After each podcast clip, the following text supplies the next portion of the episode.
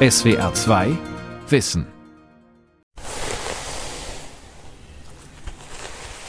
Bürsten ist irgendwie ein schönes Geräusch, weil das direkt mit einem Gefühl gekoppelt ist. Also ich kann das dann auch sensorisch so quasi nachvollziehen, wie sich's anfühlen würde.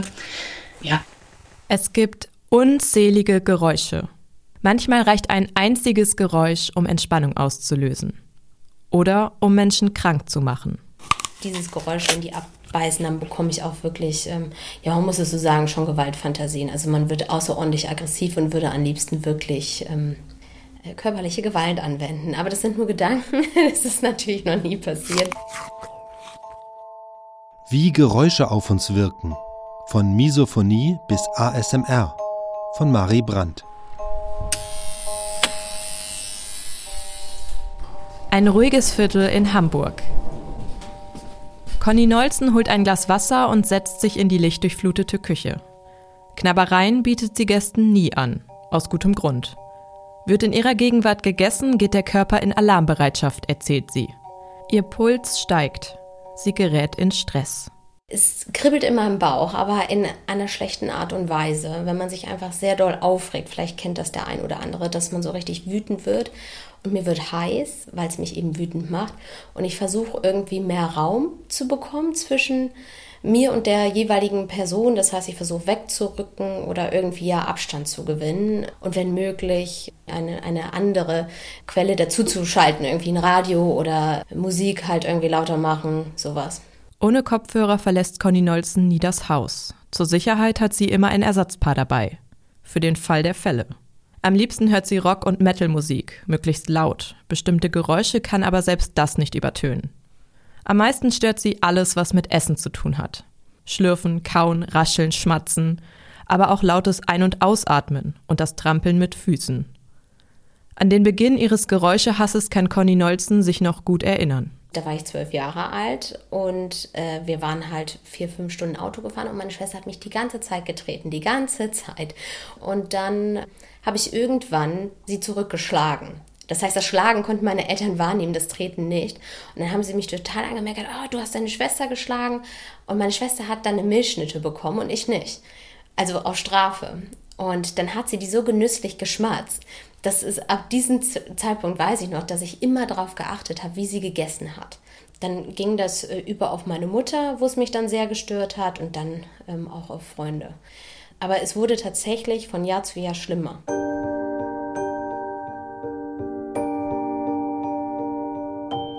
Misophonie.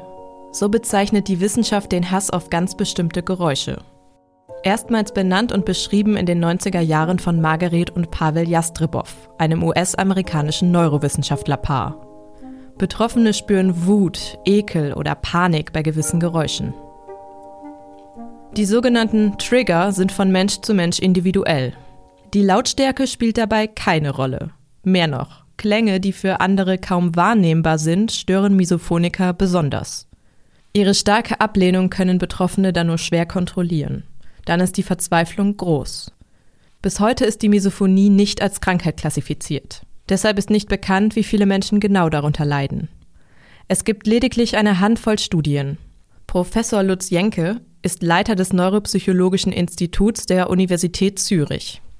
Er beschäftigt sich unter anderem mit der negativen Klangwahrnehmung des menschlichen Gehirns. Ich persönlich gehe davon aus, dass die Misophonie klassisch konditioniert ist. Das heißt also, ganz bestimmte Geräusche sind mit unangenehmen Emotionen gekoppelt. Und das kann durch individuelle Lerngeschichten zustande gekommen sein, die wahrscheinlich auch mit unangenehmen Situationen gekoppelt waren, wo bestimmte Geräusche eine besondere Bedeutung bekommen haben.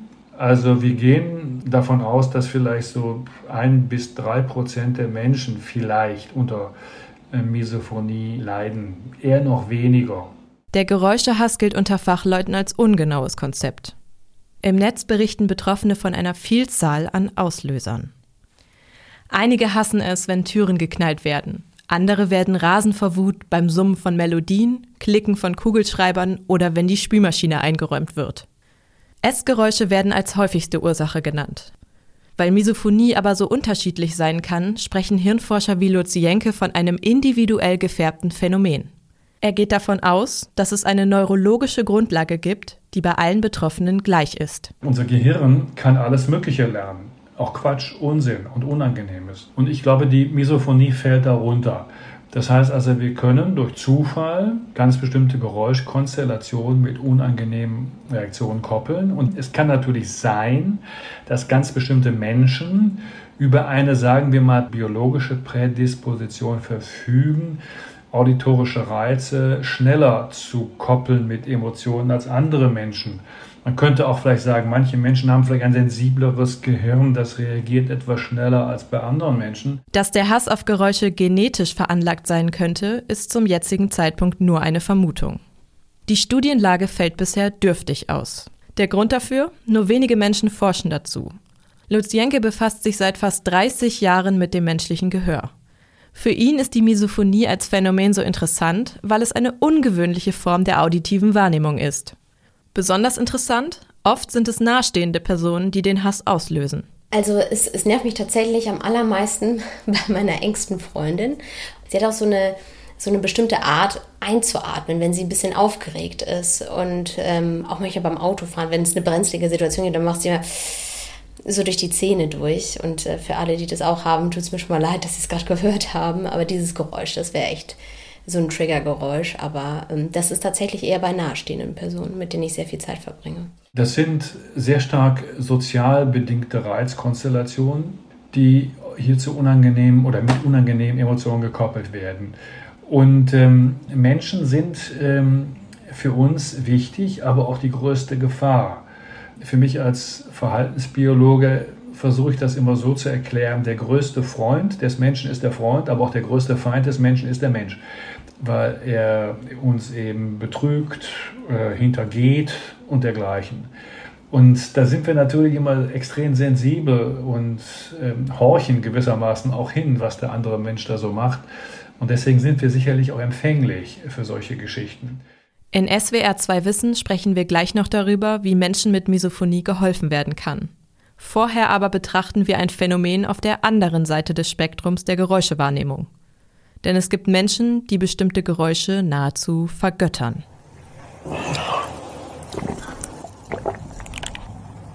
Hier hören wir die Werbung des südkoreanischen Fastfood-Herstellers Barbecue Coconut Chicken. Ein junger Mann schaut direkt in die Kamera. Er zieht ein Stück Hähnchenfleisch auseinander, dann beißt er ab. Er schmatzt, kaut und schluckt. Dazu gibt es keine Geschichte, keine aufwendigen Schnitte oder Effekte. Und trotzdem erreichen Clips dieser Art nicht selten Millionen von Aufrufen. Dahinter steckt die Autonomous Sensory Meridian Response, kurz ASMR. Damit gemeint ist die automatische Reaktion des Körpers auf bestimmte Geräusche. Zu vergleichen ist das Gefühl mit einer Gänsehaut. Es hält nur länger an und zieht sich durch den ganzen Körper. Für viele gilt das als Entspannungsmethode. ASMR ist kein wissenschaftlicher Begriff. Die Online-Community hat sich diesen Namen selbst gegeben.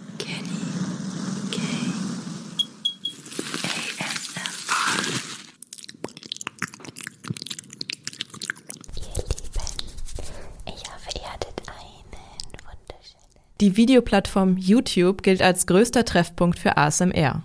Seit 2010 besteht dort der Netzkult um Geräusche, die beim Hören ein Kribbeln auf der Haut auslösen. Fans nennen das Tingles. Dann haben ganz viele dieses Kitzeln im Nacken und irgendwie ist es angenehm. Ich habe mich dran gewöhnt und das kann sich über den ganzen so Nacken, Rücken runter ausbreiten und ist dann eher so ein Entspannungsgefühl. Und das kann man pflegen, das kann man trainieren. Ja, fühlt sich schön an. Fühlt sich so an vielleicht auch, wie wenn jemand, der einem nahe steht, irgendwie, also sehr nahe steht, so in den Nacken haucht. Irgendwie sowas in die Richtung. Wie ein gutes Glas Wein. So beschreibt Alina Veit das Gefühl, wenn sie ein ASMR-Video schaut. Damit das Hörerlebnis optimal ist, trägt sie Kopfhörer. Im Bett verkabelt sie sich regelrecht. Es ist wie ein abendliches Ritual. Sie taucht ab und nimmt sich Zeit. Dann geht es nur noch um Geräusche, die Entspannung bringen. Sie liebt ruhige, außergewöhnliche Stimmen, kratzige Pinselstriche auf Papier und sanftes Klopfen. Just relax. Entspann dich. Enjoy. Genieße es. have fun. Hab Spaß. Okay. Maybe right over here. I'll show a little more dirt over in here. Lass uns hier noch etwas Erde hinzufügen. I'm gonna take a little yellow ochre and white. Ich mische noch ein bisschen Ocker mit Weiß. Der US-amerikanische Maler Bob Ross, den wir hier in einem YouTube-Video hören, gilt als Vater des ASMR. In den 1980er Jahren moderierte er die Sendung The Joy of Painting. Mit ruhiger Stimme und vorsichtigen Pinselstrichen erklärt er, wie das Malen funktioniert. Für Alina Veit sind seine Art und seine Sprechweise ganz besonders. Der hat irgendwie mal geschworen, nachdem er bei der Army aufgehört hat, dass er nie wieder seine Stimme gegen irgendwen erheben wird. Und daran hält er sich auch wirklich. Und es war diese Kombi aus seiner sympathischen Art, das ist, glaube ich, ganz wichtig. Und dass er so ganz ruhig malt, erklärt, dann noch dieses Kratzen auf der Leinwand. Ja, ich bin jedes Mal eingeschlafen vor dem Fernseher. Manchmal wirkt ASMR so effektiv wie eine Meditation. Zum Einschlafen lauscht Alina Veit häufig den ruhigen Stimmen und Klängen. Schon schläft sie besser. Das Ende des Videos bekommt sie meistens nicht mehr mit. Was mit Menschen während einer ASMR-Sitzung passiert, weiß Professor Klaus-Christian Carbon. Er ist Wahrnehmungsforscher an der Universität Bamberg. In seinen Studien begleitet er Versuchspersonen dabei, wie sie ihre Aufmerksamkeit voll und ganz auf Geräusche legen. Die einen sprechen vom Kribbeln, die anderen sogar von einem, in Anführungszeichen, Gehirnorgasmus. Leute berichten uns immer wieder, dass sie nach einigen Sequenzen, die immer wieder wiederholt werden, so eine Entspannung erleben. Und ich vergleiche das mit einer Wellenbewegung, wenn wir da auf dem Felsen sitzen und da ist diese Brandung, die mehr oder weniger stark ist und wir ungefähr wissen, dass jede 7. Welle enorm stark ist, dann ist genau das dieses Faszinierende, dass es ab und zu mal so einen Aufreger gibt und dann gewöhnen wir uns langsam über die anderen Wellen und dann ist das tatsächlich etwas, was sehr, sehr entspannend ist. Die meisten ASMR-Angebote gibt es zwar auf der Videoplattform YouTube. Doch im Grunde ist das Bewegtbild, also der begleitende Film, beinahe überflüssig. Das Video trage nur zur Optimierung der entspannenden Atmosphäre bei, sagen Fachleute. Alleine die Kulisse aus Geräuschen reiche aber aus, um die Sinne des Körpers zu stimulieren. Dann setzt das beruhigende Kribbeln auf der Haut ein. Möglich macht das die multisensorische Integration des menschlichen Körpers. In einem ASMR-Video haben wir ja gar keinen Zugriff auf Haptik. Also wir können ja eigentlich nichts fühlen. Wir können nur hören und wir können etwas sehen. Wir können nicht schmecken und riechen. Trotzdem passiert das so, dann fühlen wir das auch. Immer wenn ein Kanal ausfällt, wird er trotzdem redundant eigentlich aufbereitet. Und bei der multisensorischen Integration ist es halt so, dass wir etwas gesamtheitlich, gesamtsensorisch dann wahrnehmen. Aus diesem Grund ist ASMR bei Einschlafproblemen besonders beliebt. Klaus-Christian Carbon rät aber davon ab, die Entspannungstechnik blind gegen ernsthafte Erkrankungen anzuwenden. Dafür existieren bisher zu wenig wissenschaftliche Belege. Und ein sicheres Erfolgsversprechen gäbe es einfach nicht. Denn das kribbelige Gefühl nehmen nicht alle gleich wahr. Menschen verbinden Geräusche mit erlebten Situationen. Durch individuelle Erlebnisse sind die Erinnerungen an Geräusche von Person zu Person unterschiedlich. Alina Veit verknüpft die Geräusche aus den ASMR-Videos mit Reizen, die sie im Alltag entspannend findet, erzählt sie. Habe ich in der Kindheit immer dieses Föhngeräusch sehr entspannend empfunden, weil meine Eltern das eben verwendet haben, um mich zu beruhigen. Also irgendwie haben die mir dann den Bauch geföhnt, dann ist es schön warm, das Geräusch ist so eintönig. Und ich habe das gekoppelt mit Behaglichkeit, vielleicht auch irgendwie Geborgenheit, Entspannung. ASMR kann man lernen. Davon ist Klaus-Christian Carbon überzeugt. Seine Forschungen zeigen, Menschen haben das Potenzial, ASMR als Entspannung zu erleben. Sie müssen sich nur darauf einlassen. Wir haben bewusst Leute eingeladen, die ASMR eben nicht mögen. Und später kriege ich oftmals Zuschriften, Herr Carbon, ich verstehe das zwar nicht so ganz, wie das funktioniert hat, aber ich habe Ihnen doch neulich berichtet, dass ich das so grässlich finde und jetzt habe ich sogar meiner besten Freundin empfohlen und dem und hier derjenigen und ich selber höre das die ganze Zeit. Um das Kribbeln auf der Haut selbst zu spüren, müssen nur die richtigen Geräusche gefunden werden. Die sind bei jedem Menschen individuell. Das Internet hat ASMR zu einer Art Kunstform erhoben. Online gibt es zahlreiche Kunstschaffende, die alle erdenklichen Geräusche auf unterschiedlichste Arten inszenieren. Von Teppichklopfen bis Kaugummi kauen. Die Audioqualität muss gut sein, sonst gibt es bei ASMR-Videos nur wenig Regeln. Inhaltlich geht fast alles.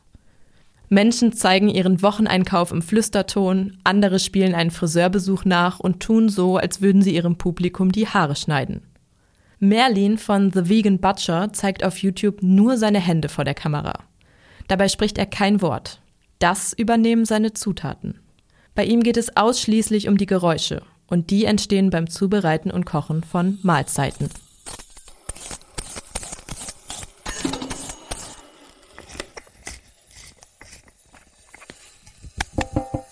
Seit 10 Jahren lebe ich hier in einer Großstadt und merke auch, dass man sich in so einer lauten Stadt wie Berlin auch gewisse Filter irgendwie zulegt, um sich auch irgendwie gegen diese vielen Geräusche zu schützen. Leider greifen diese Filter natürlich dann auch, wenn man so im Privaten unterwegs ist oder im Stillen, wenn diese Filter eigentlich nicht da sein sollten, wenn man sich mal wieder öffnen sollte für Reize und seine Sinne. Und da versuche ich einfach durch meine Videos da den Fokus ein bisschen drauf zu legen. Und da wieder ein Bewusstsein zu schaffen, auch wie klingt das eigentlich, was wir da so im Alltag tun und machen. Mit seinem YouTube-Kanal möchte The Vegan Butcher die Vielfalt der Lebensmittel zeigen. Normalerweise geht es beim Kochen um Geschmack und Aussehen, nicht aber ums Hören. Dabei klingt eine Paprika ganz anders als eine Möhre, sagt er.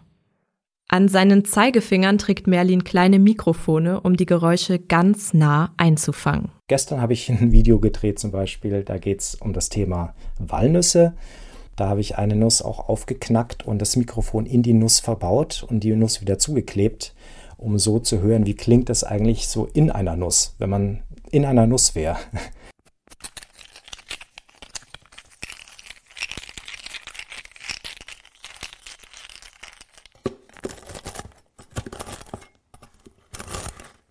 Ich habe das schon einmal mit einer Avocado gemacht. Also ich kann ja bei YouTube immer sehen, wo die Leute abspringen, wo sie vorspulen und zurückspringen. Und gerade bei dieser Stelle mit der Avocado, als das Mikrofon in der Avocado ist und ich außen so über die Avocado streichel, da haben ganz, ganz viele nochmal zurückgesetzt und haben sich das mehrmals angeguckt. Täglich erreichen ihn Nachrichten. Eine Frau aus den Philippinen schreibt ihm, sie könne bei seinen Geräuschen besonders gut den Alltagsstress vergessen. Die ASMR-Community ist riesig. Millionen verfolgen die Videos. Und man versteht sich, egal welche Sprache gesprochen wird. Geräusche sind universell verständlich. Viel schwieriger sei es, Menschen, die noch nie ein ASMR-Video gesehen haben, zu erklären, worin die Faszination dafür liegt. Es sei in etwa so, als würde man einer Person mit Farbblindheit versuchen, die Vielschichtigkeit von Farben zu erklären.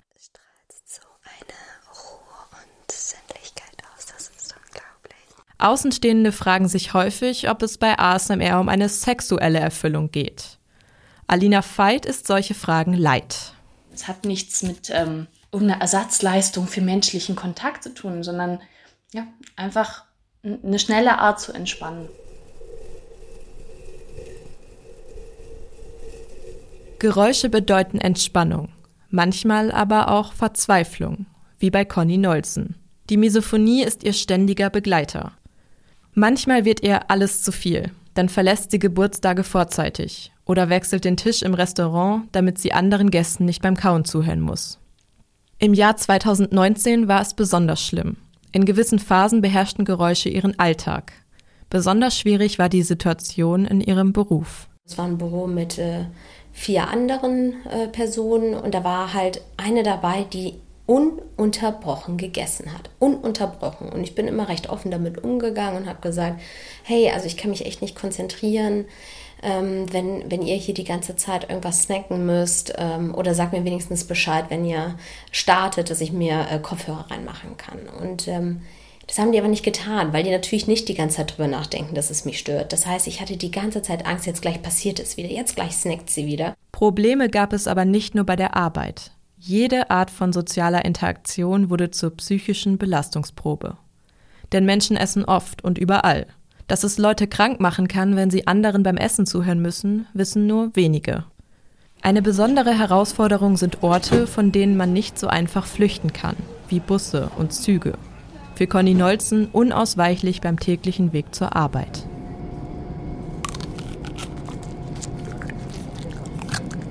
dann fühlte ich mich wie in so einem Horrorfilm, weil dann ging ich in den einen Waggon, dann aßen da schon wieder Leute und haben schon wieder in Tüten geraschelt und ich fühlte mich so wie, als ganz viele Monster auf mich zukommen und bedrängen und ich gar nicht rauskomme. Und ich weiß noch diesen einen Tag, wo ich wirklich heulenderweise aus diesem Zug, der nur einmal die Stunde fuhr, rausgegangen bin, weil ich keinen Waggon gefunden habe, wo keiner ist. Irgendwann wurde ihr alles zu viel. Sie hielt die ständigen Essgeräusche nicht mehr aus. Sie kapselte sich ab, vereinsamte. Ab hier war eine Grenze überschritten. Der Punkt war erreicht, an dem sich etwas für Conny Nolzen ändern musste, erzählt sie im Interview mit SWR2 Wissen. Sie suchte nach Ärztinnen, die ihr helfen konnten. Sie sprach mit Neurologen und Psychiaterinnen. Ohne Erfolg.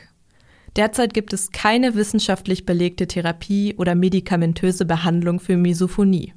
Deshalb entschied sie sich für einen radikalen Schritt. Das war jetzt vor 1,5 Jahren, wo ich halt den Job deswegen tatsächlich gekündigt habe, dann weil ich es nicht mehr ertragen konnte, diese Umgebung. Ja, und dann habe ich, tatsächlich mich erstmal 1 Woche krank schreiben lassen, weil ich sehr, sehr verzweifelt war. Und habe einfach gesagt, ich muss mich auch mal dem kurz entziehen, um wieder klar denken zu können. Und habe dann überlegt, was ich mache. Und dann war für mich auch klar, ich muss aus dieser Situation raus, diese ständige U-Bahn, S-Bahn fahren und jeden Tag mit den Snackern in einem Raum zu sitzen. Conny Nolzen rät anderen Betroffenen, offen über ihren Leidensdruck zu sprechen, Freunde, Kolleginnen und die Familie einzuweihen. Nimmt das private Umfeld Rücksicht, falle der Umgang mit krankmachenden Geräuschen leichter. Und trotzdem, sie wünscht sich dauerhafte Hilfe, falls der Hass auf Geräusche wieder Überhand nimmt. Von Therapieangeboten ist man in Deutschland aber noch weit entfernt. Die wohl größte Hoffnung für Menschen, die an Misophonie leiden, liegt in Amsterdam. 2009 fing ich an als Assistenzarzt an der Universitären Psychiatrie in Amsterdam. Dort lernte ich 3 Patienten kennen. Sie hatten alle ähnlich starke Abneigungen gegen bestimmte Geräusche. Wenn jemand aß oder trank, fühlten sie unfassbare Wut und Ekel in sich. Diese Gefühle waren enorm stark. Wir merkten schnell, dass es eine neue Krankheit sein musste. Es war keine Phobie oder Zwangsneurose. Genau dort startete unser Misophonie-Projekt. Arjan Schröder gehört zu einer psychologisch-psychiatrischen Forschungsgruppe, die sich intensiv mit dem Hass auf Geräusche beschäftigt. Für das Team gab es von Anfang an 3 zentrale Fragen. Wie lässt sich Misophonie konkret definieren? Was passiert im Gehirn von Misophonikern? Und die wohl wichtigste Frage, wie lässt es sich behandeln? Ich schaltete eine Anzeige auf unserer Website und suchte nach Menschen, die an ähnlichen Symptomen litten. Und immer mehr Leute kontaktierten uns. Viele von ihnen hatten diese Symptome seit 10, 20, 30 Jahren. Und endlich hörten sie, dass sie damit nicht alleine waren, dass sie nicht übertrieben. Jemand hörte ihnen zu und nahm sie ernst. Das war ein wichtiger Schritt. Viele waren erleichtert, endlich für ihren Zustand auch einen Namen zu kennen. Das Team aus Amsterdam begann, Symptome zu vergleichen. Sie veröffentlichten erste Studien und erstellten eine Liste an Kriterien für Misophonie. Es folgten Gehirnuntersuchungen und erste Gruppentherapien mit Versuchspersonen. Gemeinsam mit seinen Kolleginnen hatte Arjan Schröder es sich zur Aufgabe gemacht, das Phänomen genau zu verstehen und zu behandeln. Auch weil ihn die Schicksale persönlich bewegten. Wir wollen es den Betroffenen ermöglichen, trotz der Misophonie ein gutes Leben zu führen. Viele fühlen sich durch ihre Symptome so beeinträchtigt, dass sie sich von anderen Menschen isolieren. Ich habe Patienten, die alle paar Jahre umziehen. Leute, die nicht neben ihren Liebsten schlafen können oder alleine essen müssen, weil sie die Geräusche ihrer Kinder nicht ertragen. Einige dieser Geschichten sind wirklich sehr traurig. Ein gutes Leben lässt sich für viele nur führen, wenn sie es schaffen, ihre impulsiven Reaktionen besser zu kontrollieren. Sie wünschen sich, dass sie weniger Anspannung und Stress bei alltäglichen Geräuschen empfinden. Dafür hat die Forschungsgruppe aus Amsterdam eine spezielle Verhaltenstherapie entwickelt. Eine Mischung aus Entspannungsübung und Aufmerksamkeitstraining soll helfen. Das Ziel ist es, die Sinne auf die Umgebung zu schärfen. Betroffene sollen lernen, sich auf andere Töne und Reize zu fokussieren. Zusätzlich soll das Gehirn umkonditioniert werden, um die verhassten Geräusche mit positiven Gefühlen zu verbinden. Betroffenen wird zum Beispiel ein Video von einem Spaziergang durch den Schnee gezeigt. Dazu hören sie das Geräusch eines Menschen, der Chips isst. Durch die Ähnlichkeit dieser beiden Geräusche hofft das Team, die negativen Verknüpfungen im Gehirn zu überschreiben. Erste Erfolge konnten sie dabei bereits verzeichnen. Für die Hälfte der Patienten gab es eine deutliche Verbesserung. Sie können wieder zur Arbeit gehen und gemeinsam mit anderen essen. Ich erinnere mich an einen Patienten, der in einer Firma gearbeitet hat. Dort war es während Teammeetings niemandem erlaubt, in seiner Gegenwart etwas zu essen. Nach der Verhaltenstherapie bemerkte er aber einen Unterschied. Am Ende eines Meetings sah er auf einem Teller die Überbleibsel eines Apfels.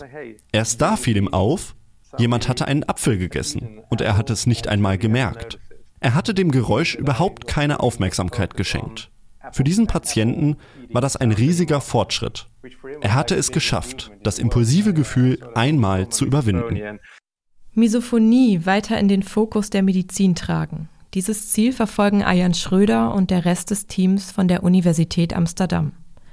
Sie sind der Meinung, die Betroffenen hätten es verdient, eine zuverlässige Hilfe für ihr Problem zu bekommen.